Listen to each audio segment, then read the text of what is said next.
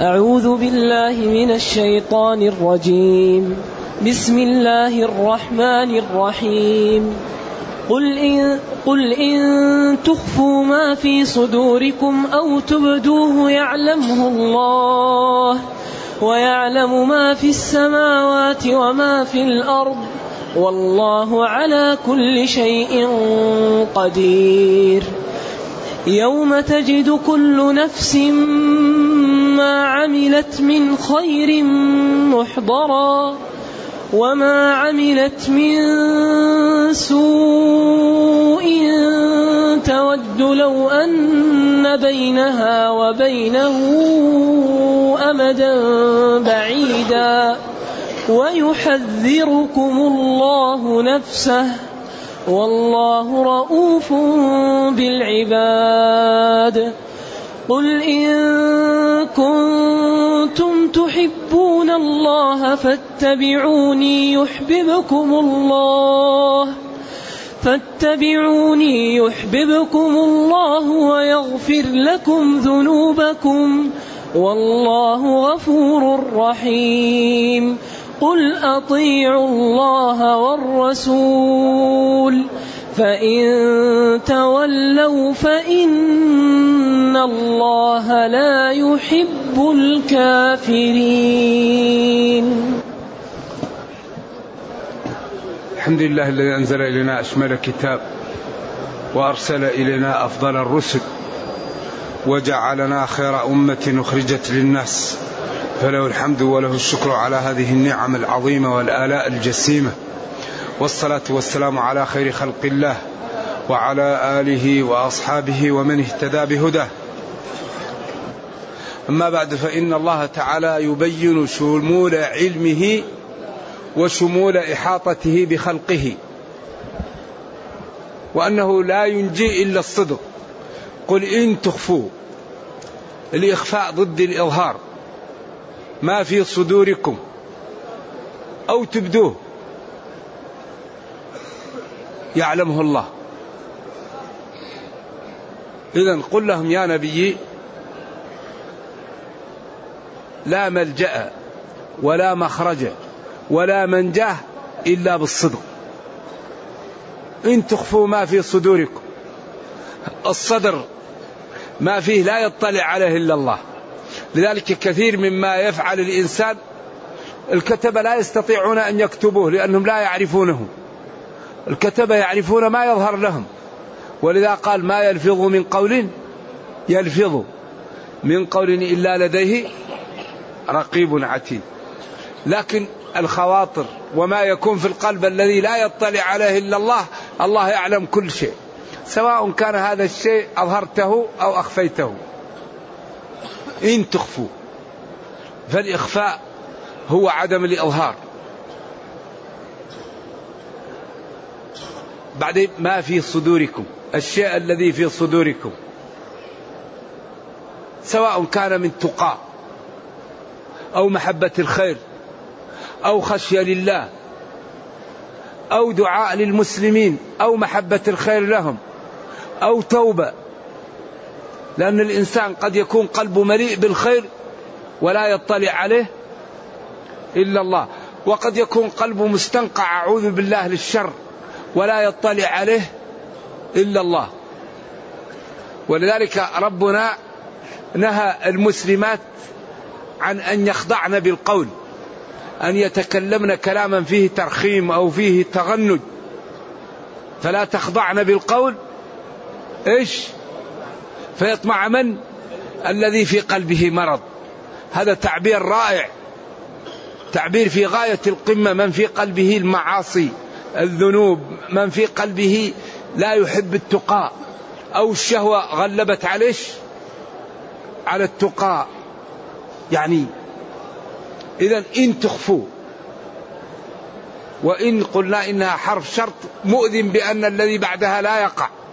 لكن إن وقع ما في صدوركم والصدر يقال لهذا التجويف. صدر. ومحل القلب هنا. وما يقوله كثير من الناس أن القلب والعقل هنا هذا غلط. لكن سلامة الجسم مربوطة بسلامة هذا المكان. طيب إذا ضرب الإنسان واشتلت يده نقول اليد هي الدماغ. إذا ضرب الإنسان ومنع من الكلام نقول اللسان هو الدماغ. إذا ضرب رأس الإنسان ومنع البصر نقول البصر هو الدماغ. لذلك هي مسألة اتفاقية وظنها الفلاسفة لزومية. قالوا كل ما اختلت بعض الأمور في الدماغ اختل العقل. إذا العقل في الدماغ. لا إنما سلامة الجسم مربوطة بسلامة الدماغ وكل الأعضاء في أماكنها. ولذلك ربنا يقول ولكن تعمل قلوب. ما قال التي في الرؤوس التي في الصدور. وقال أم لهم قلوب يعقلون بها. ما قال أم لهم أدمغة يعقلون بها؟ وقال لا وهي القلب. ما قال لا وهي الدماغ. ولذلك قوله التي في الصدور منبع على أن في ناس ينكروا أن العقل في الصدر. لأن هذا التعبير يدل على نوع من الإنكار. والتأكيد لا يكون إلا على الإنكار. وهذا من إعجاز القرآن. لأنه قال ولكن تعمل قلوب التي في الصدور. هذه إشارة إلى أن في ناس ينفوا هذا. إذا العقل هنا وسلامة الجسم مربوطة بسلامة الدماغ وكل عضو في جسمه ولا نقول أن العقل في الدماغ لا. لأن الله قال ألا وهي القلب؟ ألا وإن في الجسد مضغة؟ إذا صلحت صلح الجسد كله وإذا فسدت فسد الجسد كله ألا وهي؟ ما قال لا وهي الدماغ. والقرآن نزل إيش؟ بلسان العقل معروف مكانه والدماغ معروف مكانه والرأس بلسان عربي. والله يقول أنتم أعلم أم الله؟ إذا إن تخفوا أي تحاولوا أن تستروا ما في صدوركم من خير أو شر أو نفاق أو إخلاص أو أي عمل يعلمه الله. سواء أخفيتم أو أبديتم لا يخفى عليه شيء. إذا ما المنجاة المنجاة الصدق. الإنسان الآن لا زال في الدنيا. فيصدق. فالله لا يقبل إلا ما كان له. ولا يقبل الأمور إلا بمواصفاتها التي شرع. فينبغي لكل واحد أن ينتبه ويستفيد من عمره قبل أن يفوت الأوان. فأول من تسعر بهم النار القمم التي لم تصدق الشهيد والعالم والمتصدق. لأن الله يعلم أن هذا تصدق ليقال جواد وقد قيل وأن هذا تشجع ليقال شجاع وقد قيل وأن هذا علم ليقال عالم وقد قيل. إذا ما عنده شيء لله عمل للناس وقد قالوا انتهى. أما الذي يشتغل لله الله يوفيه أجره. فالمنجاة هو الصدق. الإنسان يصدق. وإذا أراد أن يعمل عمل ينتبه له. فيكون على نية صحيحة. لأن النيات هذه تجعل الأعمال يتفاوتن تفاوت لا يعلمه إلا الله. إنما الأعمال بالنيات. فالعمل القليل إذا اكتنفته النية الصالحة يكون كبير والعمل الكبير إذا فسدت النية تقزمه. أول شيء نصلح نياتنا. ثاني شيء نؤمن. ثاني شيء نتابع النبي صلى الله عليه وسلم. فالعمل لا يقبل إلا بثلاث مواصفات. الوصف الأول الإيمان. لأن الكافر لا يقبل عمله. وقدمنا إلى ما عملوا من عمل. ومن يشرك بالله فقد حبط عمله. الإيمان. ثاني شيء الإخلاص. لأن الإنسان قد يكون على شرك ويعمل مخلص لله في هذا العمل لا يقبل. الإخلاص. ما يعمله رياء ولا سمعة ولا ليقال لله مخلص فيه لله. الثالث شيء أن يكون متابعا للنبي صلى الله عليه وسلم فيما جاء عنه. ولذلك من عمل من عمل عملا ليس عليه أمرنا فهو رد. والبدعة هي إحداث شيء في الدين على غير مثال سابق. البدعة لا تكون إلا في الدين. أمور الدنيا ما فيها بدع. وإنما البدع في الدين. وإحداث شيء في الدين على غير مثال سابق. هذه هي البدعة. أما الذي هو عمل لا يقال فيه بدعة. مثلا إنسان يرفع يديه في الدعاء لا يقال الدعاء الرفع فيه بدعة لأنه ثبت الرفع ولا قال لا ترفعوا إلا في هذا المحل. لكن نقول في هذا المكان ثبت الرفع فالأولى أننا نثبت الرفع فيما ثبت ولا نرفع فيما لم يرفع. لكن ما دام رفع يديه ولم يقل لا ترفعوا إلا في هذا المحل ما بقي بدعة. إذا البدعة إحداث شيء في الدين على غير مثال سابق. أما إذا كان سبق مثال ولم يحدد فيه لا يقال بدعة. لا يكون يقال الأولى أنك ما فعله تفعله وما لم يفعله لا تفعله. وأكثر ما يدخل المسلمين البدع هو ماذا هو الجهل التعبد على غير علم. أكثر ما يأتي بالبدع العبادة على غير علم. لأن الإنسان إذا كان يعبد الله يستحسن وما عنده علم يحميه فيأتي بالبدع. ولا ينتبه أن البدع خطيرة جدا وخطورة البدعة أن صاحبه يظن على حق ما, ما عنده أمل ليتوب. ولذلك الذين ضل سعيهم في الحياة الدنيا وهم يحسبون أنهم يحسنون صنعا. لذلك ربنا يقول اتبعوا ما أنزل إليكم. اتبعوا ما أنزل إليكم. فإن تنازعتم في شيء فردوه إلى الله والرسول. تركت فيكم ما إن تمسكتم به لن تضلوا بعدي. كتاب الله وسنتي. إذا إذا كان المنهج عندنا سليم عند التطبيق لا يسلم الإنسان من الخطأ. لكن المهم أن يكون المنهج إيش؟ سليم. المنهج العام سليم. أما عند التطبيق فلا يسلم الإنسان من الخطأ إلا من عصمه الله. إذا إن تخفوا تستروا ما في أنفسكم أو تبدوه يعلمه الله. إذا ما دام الله عالم بما في القلوب ينبغي أن يصلح النية ويتوب ويستقيم ويكثر من الخيرات ويبعد ويبتعد من الذنوب ومن الشرور ويعلم أن الله قادر ولا تخفى عليه خافية ولا يضيع أجر من أحسن عملا. يعلمه الله. ويعلم ما في السماوات وما في الأرض. الله أكبر. ما في السماوات السبع. وما في الأراضين السبع. إذا هذه العلم المحيط. هذا الإخبار لماذا؟ هذا الإخبار ليقال إن عيسى ليس كهذا. وأن الله هو المعبود بحق وأنه ينبغي لخلقه أن ينفذ أوامره ويجتنب نواهيه. وأن يبادر يبادر بالاستقامة قبل أن يفوت الأوان. وفي الأسلوب كله وفي هذا القصة الرد على وفد نجران الذين قالوا إنهم يعلمون الدين ثم نسبوا الألوهية لعيسى ولأمه. وهذه الأمور لا يقدر لها عيسى ولا أمه. عيسى لا يقدر على هذا وأمه لا تقدر.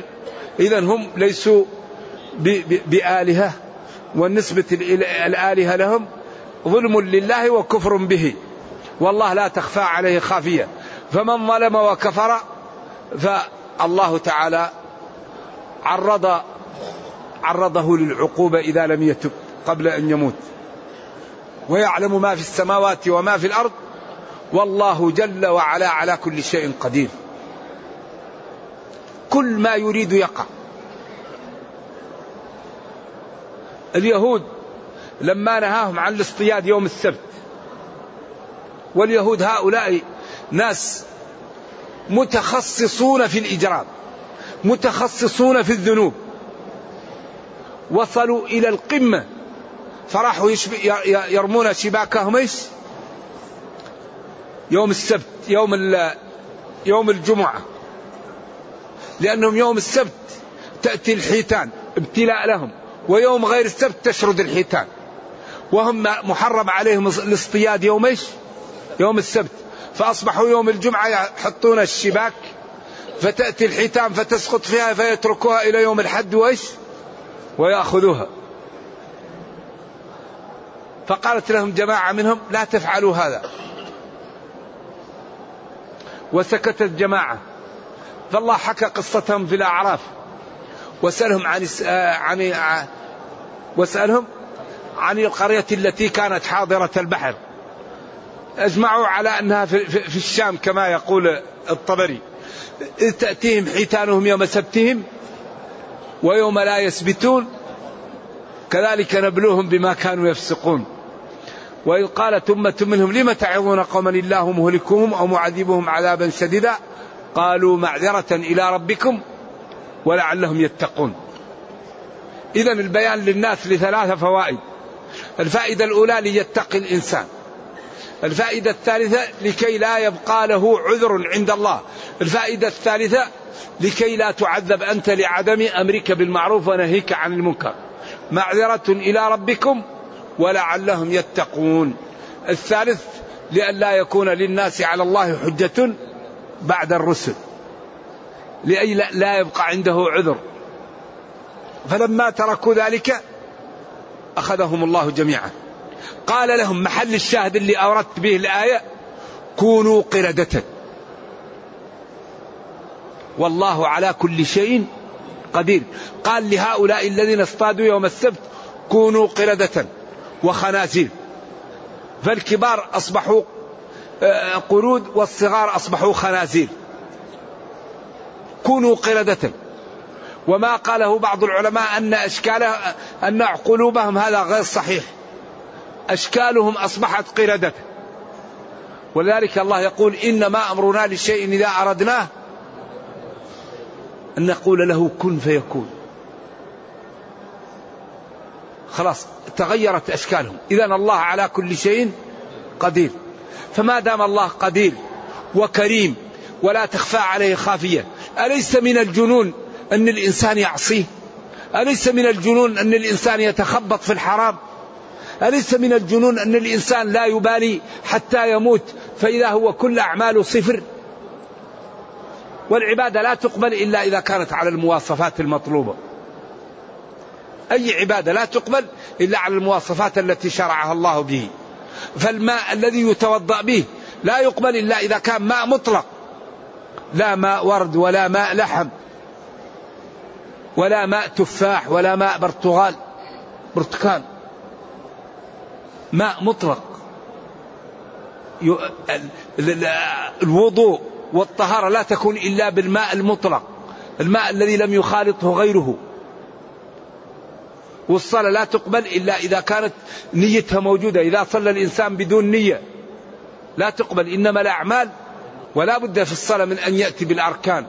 يكبر ويقرأ الفاتحة ويركع حتى يطمئن راكعا ويرفع حتى يعتدل قائما ثم يسجد حتى يطمئن ساجدا ثم يجلس حتى يطمئن جالسا ثم يستمر على ذلك في صلاته كلها.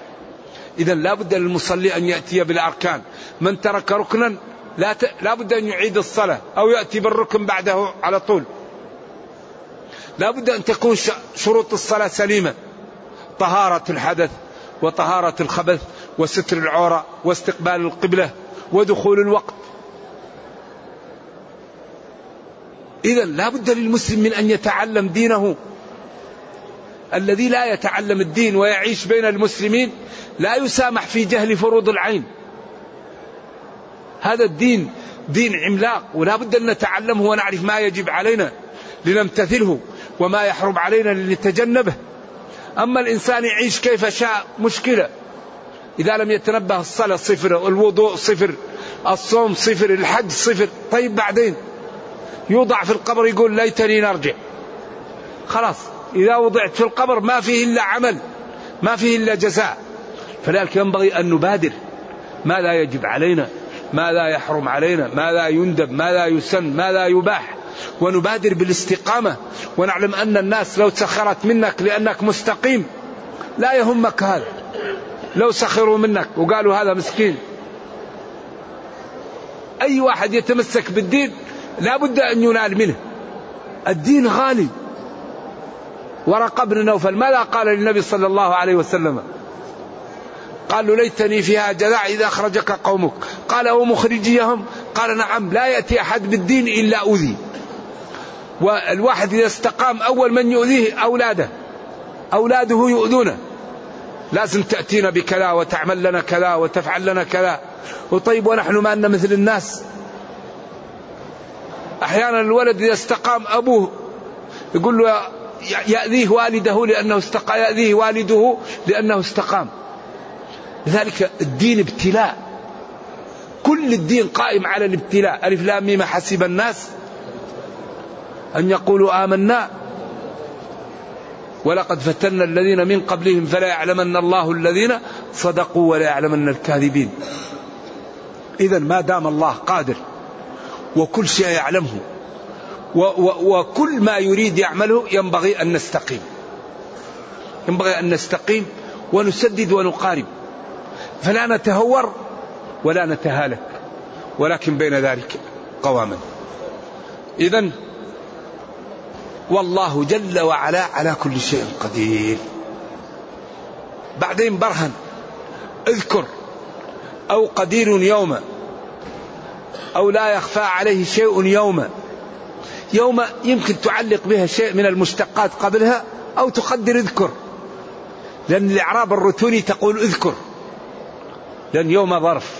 وما قاله بعض العلماء أنها زائدة لا ما هي زائدة. اذكر يوما يوم القيامة. اليوم الذي تجد كل نفس ما عملت من خير محضرا. الله أكبر. ولذلك هذا اليوم يخوف الله به. يوما والله على كل شيء قدير يوم تجده. هو قادر في ذلك اليوم الذي تجد كل نفس يوم تجد كل نفس ما عملت. كل ما عملت يوجد. تجد كل نفس منفوسة. ما عملته الذي عملته من من خير وما عملت من سوء أيضا. لكن الذي عملت من السوء تود لو أنه لم يكن في ذلك الوقت موجود. لو أن بينها وبينه يعني زمن طويل أو شيء بعيد. وهذا المقصود به التنبيه قبل مجيء اليوم. الإخبار بهذا عشان الإنسان يتوب ويكثر من الطاعات. ويفتح صفحة جديدة ولا يضيع ولا يسوف وإذا كان عنده سوء يقلع عنه وإذا كان عنده ذنب يتوب منه. والله إذا تاب العبد محى عنه السيئات. التوبة تجب ما قبلها. كل ما حتى الكفر. والله يقول قل يا عبادي الذين أسرفوا على أنفسهم إن الله يغفر الذنوب. جميعا. إنه هو الغفور الرحيم وأنيبوا إلى ربكم. وأسلموا له من قبل أن يأتيكم العذاب. ثم لا تنصروا. وأنيبوا وتوبوا. وبعدين قال هناك في سورة الفرقان إلا من تاب وآمن وعمل عملا صالحا فأولئك يبدل الله سيئاتهم حسنات من العلماء من قال إن تاب وعمل الحسنات سيئات تبدل حسنات. والله كريم. حتى بعضهم يقول ليتني كثرت في ذلك الزمن من السيئات حتى تكون لي حسنات. وبعضهم قال لا يبدل الله السيئات حسنات لأنه هو السيئات اللي كان يعمل يعملها حسنات. على خلاف بين العلماء لكن الذي نصره بالكثير وبعض العلماء قال لا الله يبدل له سيئات حسنات. والله كريم. والحسنة بحسر والحسنة بعشر أمثالها. إلى سبعمائة إلى ألف ألف. ولكن لا بد من المكابدة. الدين لا يقوى إلا بالمكابدة. لا يمكن أن يقوى إيمان الإنسان وهو يحملق في الحرام ويتكلم بالحرام ويأكل الحرام ويلمس الحرام ويمشي بالحرام. لا. لا يتقوى الإيمان إلا بمكابدة الطاعات. الخوف. فيغض بصره وينتشي لأنه امتثل قول الله تعالى قل للمؤمنين يغضوا من أبصارهم. ويريد أن يتكلم ليضحك الجلساء. فيتذكر قول الله تعالى ولا يغتب بعضكم بعضا. فيسكت وينتشي فرحا. لأنه إيش؟ امتثل أمر الله. يكون محتاج. فيذهب بماله وهو محتاج إليه. ويدفعه في وسائل الخير. وينتشي فرحا ويؤثرون على أنفسهم ولو كان بهم خصاصة. فالعبد إذا فعل هذا ارتفع وأصبح لا يمكن أن يوصل إليه وأصبح في منع فإن دعا ربه استجاب له وإن سأله أعطاه وإن دمر وإن عاداه شخص دمره ربه. لكن هذا لا يكون إلا بما لا؟ بالمكابدة والمجاهدة. والذين جاهدوا فينا لنهدينهم سبلنا. ولينصرن الله من ينصره. ومن أصدق من الله حديثا. ومن أصدق من الله قيلا. لذلك الذي يستقيم ويتوكل على الله الله لا يضيعه. ومن يتوكل على الله فهو حسبه. يقال إن إبراهيم لما وقدوا له النار جاءه جبريل وقال له هل لك حاجة؟ قال قال أما إليك فلا. أما إلى الله فالله يعلم حالي. وأخذوا المنجنيق ورموه بها.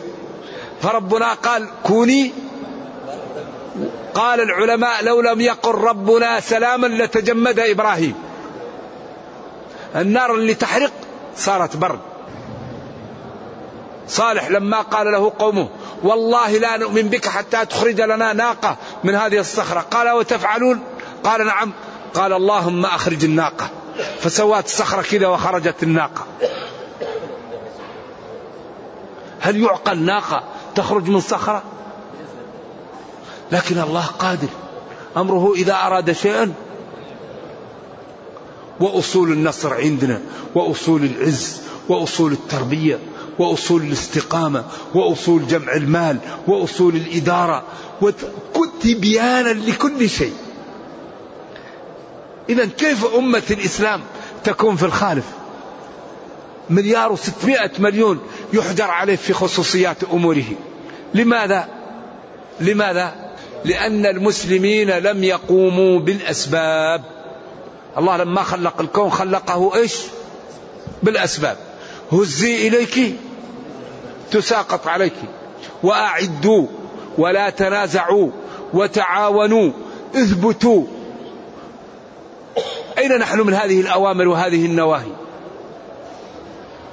إن الله لا يغير ما بقوم حتى يغيروا ما بأنفسهم. ولذلك قال في حق اليهود والآية ينظر لعموم لفظها أفتؤمنون ببعض الكتاب وتكفرون ببعض؟ المسلمون يؤمنون بالصلاة لكن في كثير من بلاد الله يكفرون بالاقتصاد الإسلامي فما جزاء من يفعل ذلك منكم؟ خزي فيش في الحياة الدنيا. إذا حري بنا أن نتعاون على البر والتقوى وأن يعرف بعضنا بعضا وبالأخص أن يعرف المتقون المتقين. يا أيها الذين آمنوا اتقوا الله وكونوا طيب كيف نكون مع الصادقين إذا لم أعرفهم؟ لا بد أن الصادقين يعرفون بعضا ويتعاونوا ويرفقوا ويتعاونوا على إكرام أهل الأرض. الطيب نكرمه لأنه طيب والبطال نكرمه لإزالة البطالة عنه. ونحاول أن ننقذ أهل الأرض كثير منهم على أن لا يموتوا وهم كفار. لأن المسلمين الله أكرمهم بهذا الدين وبهذا الكتاب. فإذا استقاموا الناس يحبونهم ويتبعون هذا الدين. فإذا لم يستقيموا ظنوا أن دينهم دين غير صحيح فكان ذلك سببا في إبعاد الناس عن الدين. فينبغي أن نتعاون ونحاول أن ننقذ أهل الأرض من الكفر. إذا والله على كل شيء يوم تجد كل نفس ما عملت من خير محضرا. أذكر يا نبي يوم تجد تحصل كل نفس منفوسة ما عملته من خير محضرا موفرا أمامها. وما عملت من سوء.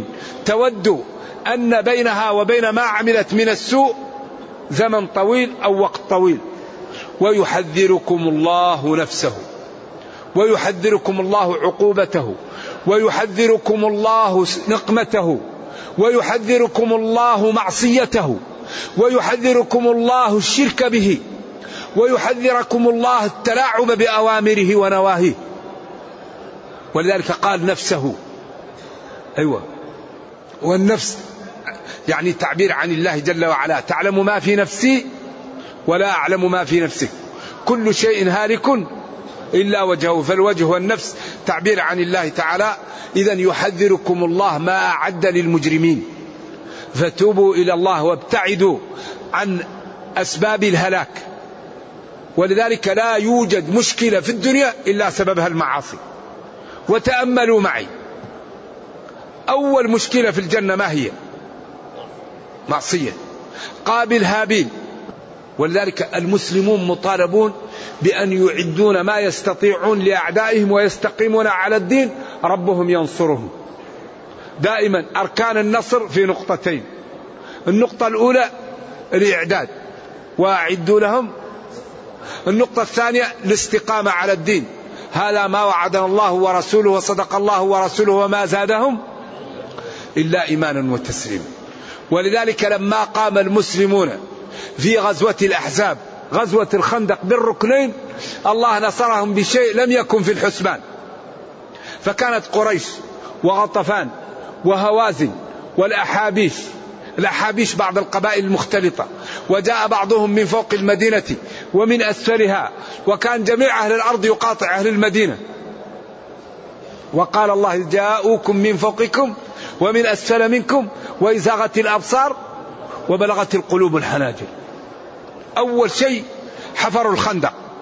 هذا الركن المادي المادي. ثاني شيء قالوا هذا ما وعدنا الله ورسوله وصدق الله ورسوله وما زادهم. إلا إيمانا وتسليما. عند ذلك أنزل الله الرياح والملائكة وأصبحوا كل ما وضعوا قدر نسفته الرياح كل ما بنوا خيمة نسفت الرياح وجاءت الملائكة وبثت في قلوبهم الرعب وامتن الله على المسلمين وقال جل وعلا يا أيها الذين آمنوا اذكروا نعمة الله عليكم إذ جاءتكم جنود فأرسلنا عليهم ريحا وجنودا لم ترها. إذا الذي ينصر بالملائكة والرياح ينبغي أن تكون العلاقة به على ما أراد. ينبغي أن تنفذ أوامره. ينبغي أن تجتنب نواهيه. ينبغي أن يتأدب بآدابه. ينبغي أن يخاف. ينبغي أن لا يعصى. إذا كل ما نحتاج إليه موجود في كتابنا. ويحذركم الله نفسه. والله والله رؤوف بالعباد. بعدين رؤوف بكم. ورحيم بكم ومن جملة ذلك تبيينه لكم هذه الحقائق وهذه الأحكام وهذه الأمور التي من تأملها نجا ونجا وكانت سببا في فوزه وفي فلاحه. ولذا الله رؤوف بكم ولأجل ذلك علمكم وحذركم ونبهكم وبين لكم طريق النجاة وطريق الهلاك حتى لا تتبعوا سبيل الهلاك فتهلكوا وتتبعوا سبيل النجاة فتنجوا. بعدين قال قل أطيعوا الله والرسول. قل لهم يا نبي أطيعوا الله فيما أمركم به وأطيعوا الرسول فيما جاءكم به لأن من أطاع الرسول فقد أطاع الله وأنه لا ينطق عن الهوى. وأنه عبد اصطفاه الله وجعل قلبه هواه لما جاء به للشريعة. لا يغضب إلا لله ولا يرضى إلا لله ولا يأمر إلا بما شرع الله ولا ينهى إلا عما نهى الله عنه. إذا قل إن كنتم تحبون الله فاتبعوني. يحببكم الله ويحبكم. وهذه صفة من صفات الله نتخذ فيها التصديق والتنزيه وقطع الطمع عن إدراك الخير والله